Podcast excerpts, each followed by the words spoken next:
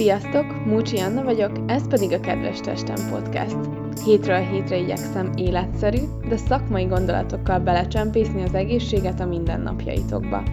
Mert hiszem, hogy valamit megelőzni sokkal könnyebb, mint utána kezelni. És az egészség ott van, kívül, belül és körülötted.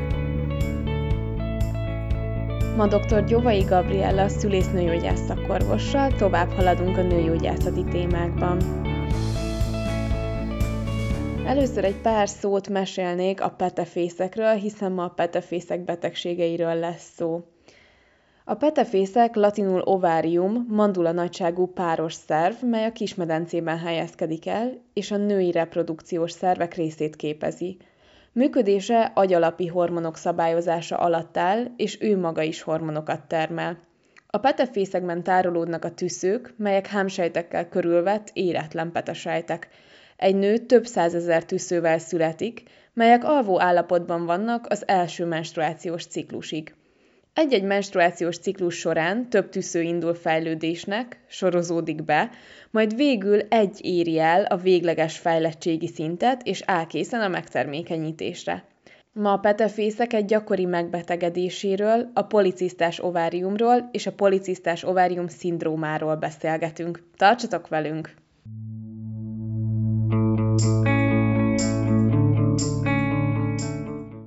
Hogyan tudnánk legegyszerűbben elmagyarázni a policisztás ovárium szindrómát? Úgy lehet megérteni egyébként a policisztás petefészket, hogy normálisan, amikor elindul a tüszőnek a fejlődése, akkor egyszerre több tüsző indul el. Legalább 6, de lehet, hogy 11-18 darab, és ebből kiválasztódik a hatodik, hetedik napon az a domináns tüsző, ami tovább fog érni, és majd meg fog repedni és normálisan nagyon fontos, hogy ezek a fejlődésnek indult többi tüsző meg elhal. Na most a policisztás petefészek szindrómánál ez nem hal el. Nem halnak el ezek a fejlődésben lévő tüszők, hanem úgy maradnak, és rengeteg tesztoszteront termelnek. Nagyon kellemetlen dolog ez, mert aztán ez mivel jár, hát nagyon sok szőr, növekedéssel, mm. nagyon, nagyon csúnya, mély aknékkal, alig Na, tud mit kezdeni. Ez nagyon fontos, mielőtt a tüneteken elkezdünk végigmenni, hogy megkülönböztetünk policisztás petefészket, és policisztás petefészek szindrómát. Mi között a kettő között a különbség? A policisztás petefészek küllemet, tehát amit ultrahanggal lát az ember, azt valójában tényleg meg kell különböztetni a policisztás petefészek szindrómától. Nagyon könnyen húzzák rá, hogy szindróma is, de nem. Mert akkor, amikor én ultrahanggal látok egy ilyen petefészket, akkor többféle dolog is okozhatja ezt, többek között, ami nagyon fontos, és nagyon biztatnék mindenkit, hogy nézesse már meg a D-vitamin szintjét, mert az alacsony D-vitamin szint mellett nagyon-nagyon sokszor van policisztás, küllemű petefészek, és csak a D-vitamin szintet kell normálisra felhozni, és rendben lesz. Viszont tovább folytatva a dolgot, policisztás petefészek szindrómában is, tehát amikor már egyéb eltérések is vannak, szinte mindig látunk D-vitamin hiányt. Tehát a D-vitaminnal nagyon sok dolgunk van, érdemes megnézetni, és érdemes foglalkozni vele. Ez az egyik. A másik az az, hogy nem csak a D-vitamin szintnek a csökkenése okozhatja, hanem ilyet látunk, hogy a pajzsmirigy hormon vagy túl alacsony, vagy túl magas tehát túl működik, vagy alul működik. A Hashimoto szindróma nagyon gyakori, tehát ez egy autoimmun folyamat, amikor a pajzsmirigynek a sejtjei egy gyulladás után nem működnek elég jól. Ennek is mindenféle elképzelés van, hogy miért van mostanság ilyen nagyon-nagyon sok belőle, de a petefészek működését is nagyon befolyásolja. És ugye azt látjuk, hogy sokszor a hasimotósoknál, hogyha nincs egyéb probléma, hogyha rendbe hozzák a pajzsmirigy működését, akkor ezek a petefészek jelek is eltűnnek, vagy rendeződnek. Amit még gyakran látunk, az a prolaktin nevű hormonnak a megemelkedése, ami az stressztől is meg tud emelkedni, és hogyha azt rendbe hozzuk, akkor nem lesznek ezek az eltérések. Hogyha a petefészket megnézzük, ultrahang az a kéreg alatt nagyon pici, mint ilyen gyöngyszem, mint egy ilyen kis igaz gyöngynyaklánc, olyan kis tűzősort lát. Hogyha ilyet látunk, akkor azért az gyakori, hogy policisztás petefészek szindróma is van, tehát ezeknél gyakoribb az, hogy az androgén, vagyis a tesztoszteron szint is emelkedni szokott. A másiknál, ami az eddig említettem, azt a D-vitamin, pajzsmirigy eltérés, vagy prolaktin eltérés miatt létrejövő elváltozások, azoknál nem ez a szerkezet látszik, hanem egy másik fajta szerkezet, ott jobban elszórva vannak ezek a ciszták, és nem is ilyen picikék. Tehát mind a két esetben ciszták vannak a petefészekben, viszont ultrahanggal eltérő a küllemük, de akkor mégis hogyan tudjuk elkülöníteni, hogy ez most csak egy policisztás ovárium, vagy pedig egy policisztás ovárium szindróma? Az az igazság, hogy legjobb az egész vizsgálati panelt lefuttatni, tehát megnézni ultrahanggal, megnézni a hormonlabort, tehát a szabad tesztoszteront, a serkentő hormonok arányát, akkor D-vitamint, prolaktint, pajzsmirigy működést. És akkor, hogyha ezt a diagnosztikát lefuttattuk mindenkinél, akkor mik azok az eltérések, amik magára a PCOS-re, tehát a policisztás petefészek szindrómára specifikusak, tehát arra jellemzőek? Hát egyrészt a, küllem, az nagyon gyanús, hogyha a kéreg alatt vannak a sorba, azok a nagyon pici keciszták. Ez egy.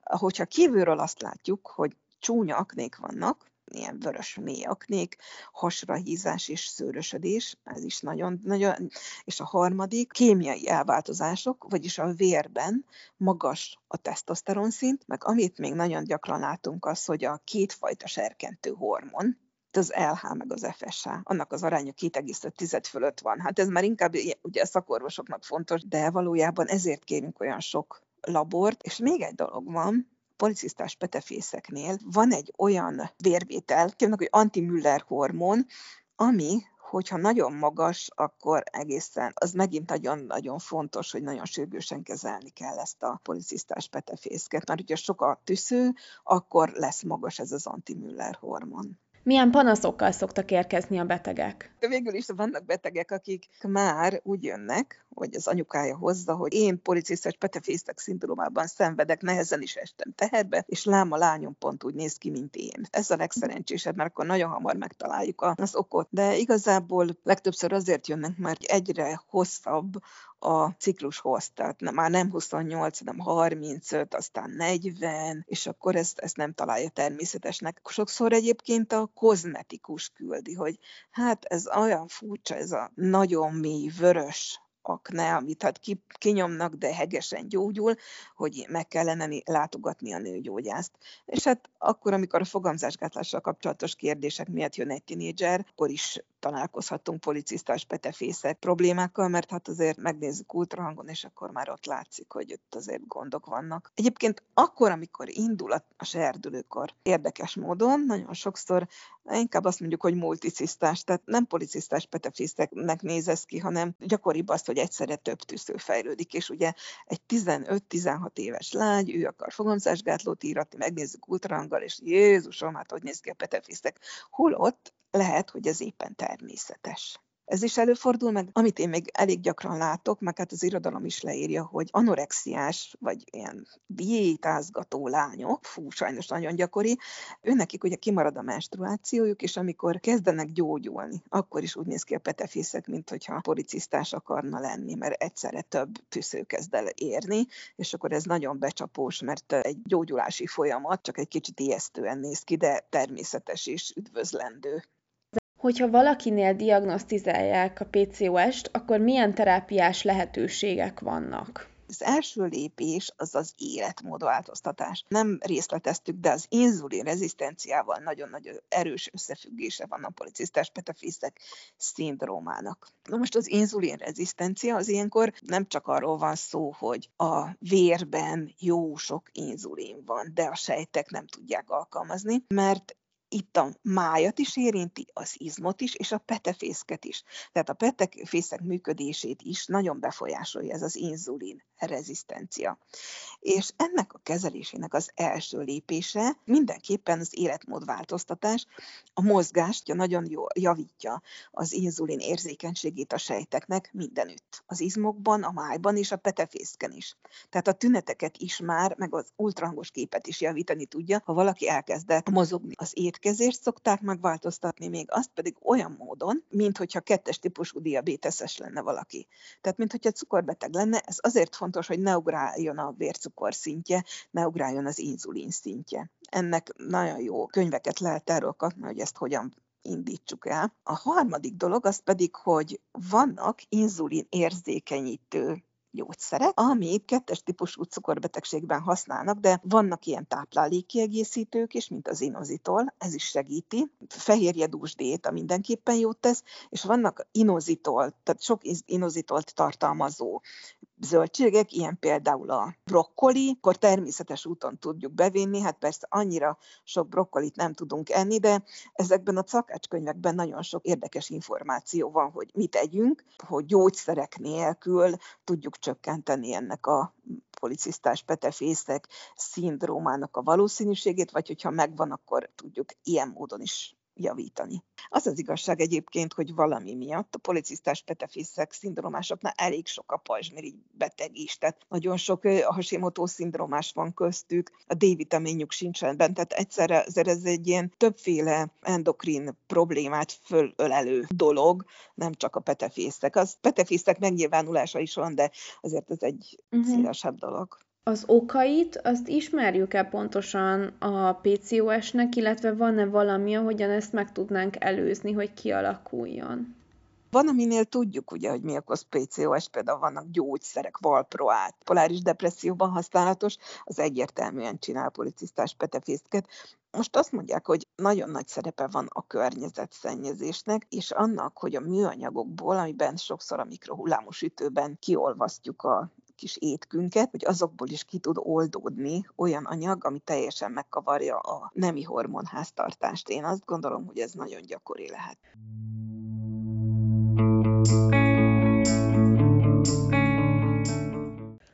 Nagyon sokszor történik az meg, hogy a nők azért fordulnak nőgyógyászhoz, mert nem tudnak teherbe esni, és kiderül, hogy policisztás ovárium szindróma áll a háttérben. Mit lehet ilyenkor tenni? Hát policisztás petefészeknél ugye mindenképpen javítani akarunk ezeken a funkciókon. Azért vannak itt nagy ellentétek, hogy ki mit gondol. Ahová én járok továbbképzésre, ott azt mondják, és én is így tapasztalom, hogy a cukoranyagcserét mindenképpen rendbe kell hozni. Amellett, hogy mozogjon többet, reformálja meg az étkezését, bizony ezek az inzulinérzékenyítő gyógyszerek mindenképpen jót tesznek. Van arra is bizonyíték, hogy a teherbeesés előtt nem árt leállítani a rossz szabályzást, mert policisztás petefészek szindrómánál azért van egy öröklöttség. Látjuk azt, hogy anya, lánya, nagymamája, mindenki ugyanúgy nézett ki. A fogamzásgátlóval, ha leállít az öröklött eltéréseket, akkor azért sokkal, de sokkal jobb lehetőségeink vannak arra, hogy létrejöjjön a terhesség. Na most érdemes megnézni például, hogy van-e peteérés. Nagyon sokan nem tudják, hogy van-e peteérés, 32 napos a ciklus. Ezt meg lehet nézni, egy gyógyszertárban kapható tesztekkel, de már drogériákban is lehet kapni, hogyha nincsen peteérés, és a mindenféle beavatkozások, tehát ilyen életmódjavítás ellenére sincsen, akkor érdemes és elég gyakori, hogy hozzá kell nyúlnunk a peteérés serkentéshez, aminek megvan a jó kis gyógyszere, különösebben nem is veszélyes. Nőgyógyászok ezt nagyon-nagyon gyakran használják, elég nagy sikerrátával. Ha ez sem elég, akkor persze a medőségi centrumokban ennél komolyabb kezelések is vannak, de hogyha van elég időnk, tehát a hölgy olyan 25 éves, 35. A biológia óra még nem ketyeg annyira, akkor azért van időnk szépen beállítani az anyagcserét. Az a baj egyébként, hogyha ha ez nem odafigyeléssel történik, akkor ha létrejött a teresség, akkor is viszonylag gyakori a vetélés. Sokkal több a vetélés, 50% a vetélés a 12. hét előtt, ami egyébként meg nem lenne csak 15% a policisztás petefészek szindrómánál. Hát igen, mert ugye a hormonrendszer az teljesen felborul, és akkor nincsen meg az a megfelelő hormonellátottság, ami ahhoz kell, hogy a magzat megfelelően tudjon fejlődni, vagy ez állhat a háttérben, nem? Eleve, hogy, hogy megtörténik a teherbeesés, egyébként ritkaság, hogy megtörténik, nem, nem annyira tudnak teherbeesni segítség nélkül. Az a baj, hogy túl gyakran lesz sikertelen maga a mm. próbálkozás végül. És akkor talán, hogyha már így a petefészekről beszélünk ebben a részben, akkor említsük meg a korai petefészek kimerülést is, ami hát független a PCOS-től, de ez is egy másik oka szokott lenni annak, hogy nem sikerült teherbe esni a nőknek. Én elég gyakran látom sajnos, és ezt viszont tényleg gyakrabban látom, mint régen. Fiatal nő, legyen az 16 éves, 25 éves, 32 éves, az alapanasztal jön, hogy eddig volt menstruációja, de megszűnt, és hőhullámok jelentkeztek. És amikor megnézzük, akkor a antimüller hormon, ami a petefészekben lévő tüsszők számával arányos, a nullát közelíti, tehát nincsenek tüsszők, valami miatt eltűntek. Na most ilyenkor elkezdjük vizsgálni, hogy miért történt ez. Valami endokrin dolog lehet, több belső elválasztású mirigynek is zavara van, vagy pedig előfordul, és nem is annyira ritka, hogy kromoszomális hiba van. Hogyha kinézetre egyébként a kislányon ez nem látszik, akkor is tovább szoktuk vizsgálni azért, mert lehet, hogy nem csak a női hormonokat kell pótolni, hanem egyéb hormonokat is, hogyha másfajta belső elválasztású mirigyel is gond van. No de akkor, hogyha például úgynevezett Turner szindróma van, tehát a, a női nemi kromoszómája az egyik hiányzik, X0, akkor azért általában ez meglátszik a megjelenésén is, mert ezenek a kislányok alacsonyak, mellnövekedés az szinte nincsen, és akkor a nyakon meg egy viszonylag vastag nyak látszik, mert hogy itt van egy nyakiredő, Igen. és ez sem ritka. De amit még látunk, az az, hogy ennek úgynevezett mozaik formája is van, hogy vannak sejtek, amik így működnek, és vannak sejtek, amik amúgy, van amelyik x 0 és van amelyik XX-es. Na most ezeknél a lányoknál is viszonylag hamar leszokott állni a petefészek működés,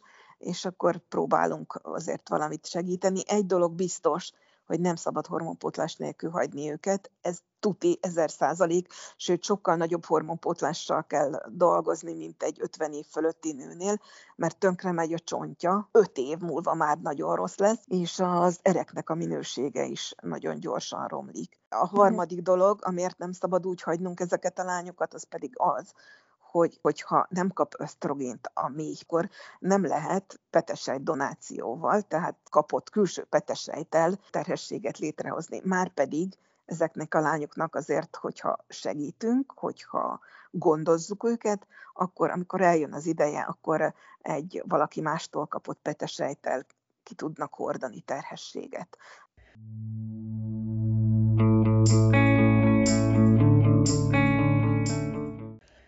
PCOS kapcsán, ami nagyon érdekes és fontos, hogy a PCOS-nek van egy lelki oldala. Nagyon érdekes vizsgálatokat csináltak, mégpedig a stresszérzékenységgel kapcsolatosan. Tehát, hogyha egy ellenséges arcú férfi képét megmutatják, akkor persze mindenkinek beugrik az adrenalinja. Igen ám, de a PCOS-es nőknek az adrenalinja, az ijegysége, az nagyon lassan cseng le. Ez egy jellemzője ezeknek a nőknek, és azt mondják, hogy talán az írfalnak a rongálódásában is ennek szerepe van, hogy nem tudnak olyan hamar visszatérni a békés lelki állapothoz.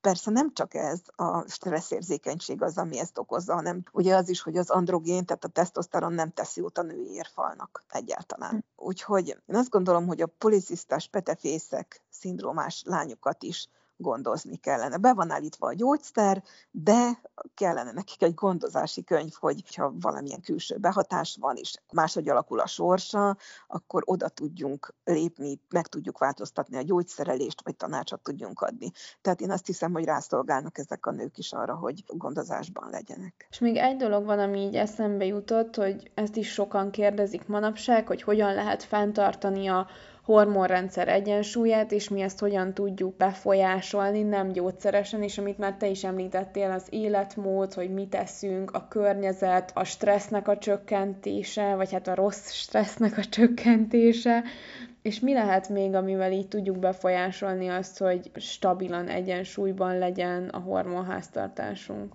Nagy álmom, hogy ki kellene adni olyan könyvet, ami a policisztás petefészek szindrómás nőknek a szakácskönyve lenne, persze magyarázattal együtt, hogy miért éppen úgy kell ezt a dolgot. Én nem vagyok egy nagy konyhatündér, de több külföldi könyvet olvastam, és nagyon-nagyon tetszik. A lényeg egyébként az, hogy nem szabad engedni, hogy ugrabugráljon a vércukorszint, ezzel együtt az inzulin szint. De mégsem arra gondolnék, hogy itt egy fehérje dús diétát fogalmazzunk csak meg, mert az étkezésnek, annak örömnek is lennie kell. Ez mindenképpen. Egyik az étkezés, a másik az pedig a mozgás. De ennek is megvannak a szakkönyvei már, sajnos magyarul még nem láttam, ami az inzulin rezisztenciával kapcsolatos torna, mozgás, edzés programmal írja le. Egy ilyet is nagyon szívesen látnék a könyvesboltokban. A harmadik dolog pedig, az pedig, amit említettél, hogy a stressz csökkentésnek van egy nagyon érdekes hatása, akkor, hogyha valaki nagyon sokat stresszel, méghozzá úgy, hogy fél, tehát egy ilyen, az üs vagy menekült nem tudja alkalmazni, mert a főnök az folyamatosan megalázza, nem tud elszaladni az állásából, de nem tudja pofon se vágni. Tehát egy ilyen szituációban van a kortizol nevezetű hormon, amit ugye a stresszhormonok közé sorolnak, és hát ezeknél a nőknél elkezd a hasi háj növekedni. Ez a kortizolos stressz hízás. A megfelelő konfliktuskezelés, a relaxáció az mindenképpen sokat segítene ebben. És ha már a könyveknél tartunk, akkor azt ne felejtsük el, hogy neked is most jelent meg egy könyved a változó korról, minket általában 20 és 35 év közötti korosztály szokott hallgatni, de egy pár mondatban mesélsz a könyvről, hogy kinek szól a könyv.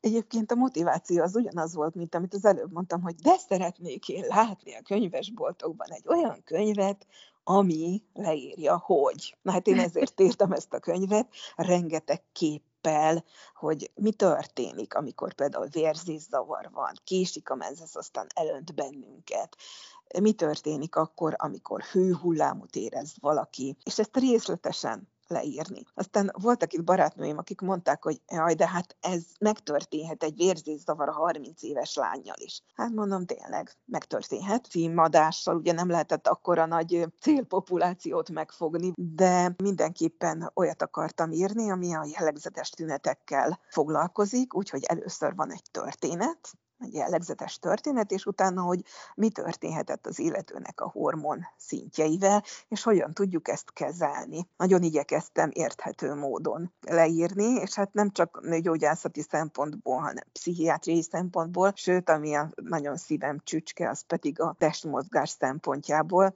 mert itt is vannak típusos megközelítések, ami újdonság, és nagyon hatékony tud lenni, és annyira mozgat engem most, hogy így beszélünk, az, hogy lehet, hogy PC óra kellene egy nagyon hasonló könyvet csinálni.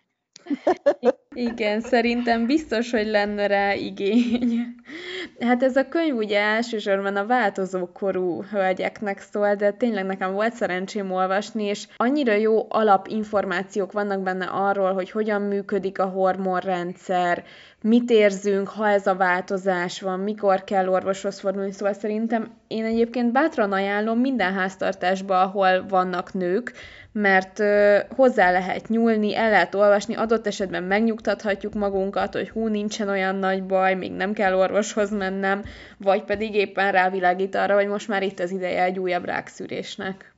Ami nagyon furcsa az az, hogy hányszor van az, hogy akár barátnők közt, akár mondjuk nálam a rendelőbe felvetődik az, hogy jó ég, ez már a változókor. Hát 40 éves vagyok, kezdek rosszul aludni, vagy, vagy nem annyira rendszeres a menzesz, ez most változókor, vagy nem változókor.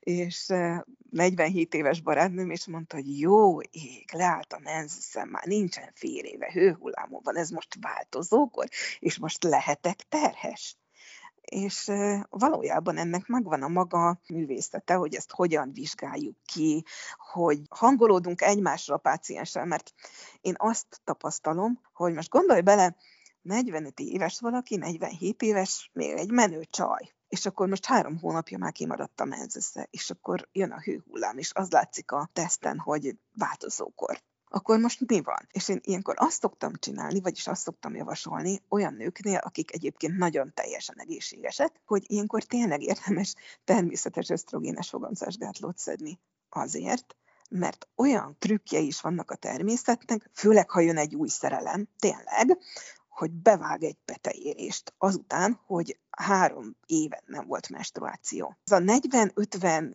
én azt mondom, hogy 54 évig láttam ilyen pácienseket. 40 és 54 év között, az egy nagyon hosszú időszak. Akkor most mit tudunk csinálni? És ami, ami az újdonság, ugye ezek a természetes ösztrogén tartalmazó fogamzásgátlókkal, ezt meg lehet csinálni, mert ugyanúgy néz ki a, a hormonpótlása, mint a fogamzásgátlója, tehát nem kell tükörben néznem, hogy na, jó ég, mától hormonpótlás van, hanem mm. én még szedhetek tablettát. Uh-huh. Ez egy, de a későbbiekben így, majd egyszer erről is beszélgetünk, ez a későbbiekben is csak jót tesz, mert ugye megőrzi a csontomat, meg az ereimet hogyha időben kezdem el. Tehát a fogamzásgátló tablettával egy csomó betegségmegelőzést is tudok javasolni. Ez tök jó, ez nagyon érdekes egyébként, meg meg alapvetően így ez is, hogy, hogy most akkor a változó kor, tehát egy korai petefészek kimerülés, az is akkor már így a változó kor, vagy azt már nem úgy nevezzük, tehát ezek a definíciók is tök érdekesek, hogy végül is akkor ez mit jelent pontosan, meg azon gondolkoztam közben, ahogy így meséltél, hogy ahogy a kamaszkorban történik egy csomó változás, és arra fel kell készíteni a fiatal lányokat, hogy igen, menstruálni fogsz, hogy néz ki a menstruáció, mi a normális menstruáció, nem kell megijedned, ez előfordulhat, az előfordulhat. Ahogy utána felkészíteni őket arra, hogy jó gyermekvállalás, családtervezés, mi történik, hogy történik, szülés, szülés felkészítés, úgy miért ne lehetne egy változókor felkészítés is? Ez teljesen így van. Egyébként a definíciók nagyon fontosak, mert ugye most a nagykönyv szerint, hogyha 40 évnél hamarabb leáll a menstruáció, akkor azt úgy hívjuk, hogy korai petefészek kimerülés. De azt kell tudni, hogy ha hamarabb leáll a, a menstruáció, akkor még 5-10% különféle statisztikák szerint, hogy bedob egy, azért még időnként fogja magát, az bedob egy, egy petesejtet a petefészek, mert olyanja van, és akár terhes is lehet az illető. Na most, akkor, hogyha korai petefészek kimerülés van, ezért is javaslom a hormonpótlást, mert akkor megőrizzük a petefészket. Azt mondják, hogy ha nagyon magas ez az FSH, tehát az a, az a hormon, ami az agyalapi mirigy termel és serkenteni a petefészket, hogy dolgoz még, dolgoz még, dolgoz még. Hogyha nagyon sokáig nagyon magas, akkor az úgy mondják, hogy kiégeti a maradék tűzőket is. És mi azzal, hogy hormonpótolunk, megőrizzük, megóvjuk a marad, hogyha ott vannak tűzők még, azokat úgy megőrizgetjük, meg hát vannak erre még módszerek, hogy esetleg, hogyha mégis úgy gondolja magát a petefészek, akkor azért esetleg tudjon dolgozni. Dr. Gyovai Gabriella könyvét Változó kor címmel megtaláljátok a könyvesboltokban, és ha rákerestek, online is meg tudjátok rendelni. Köszönjük, hogy ma is velünk voltatok, várunk vissza titeket jövő héten is, folytatjuk tovább a nőgyógyászati tartalmakkal. Hogy ne maradjatok le a legújabb részekről, iratkozzatok fel a csatornánkra, kövessetek be minket Instagramon, vagy lépjetek be Facebookon az árcsoportunkba. Kedves Testem Podcast, egészség, kívül, belül, körülötted. Legyen szép napotok, sziasztok!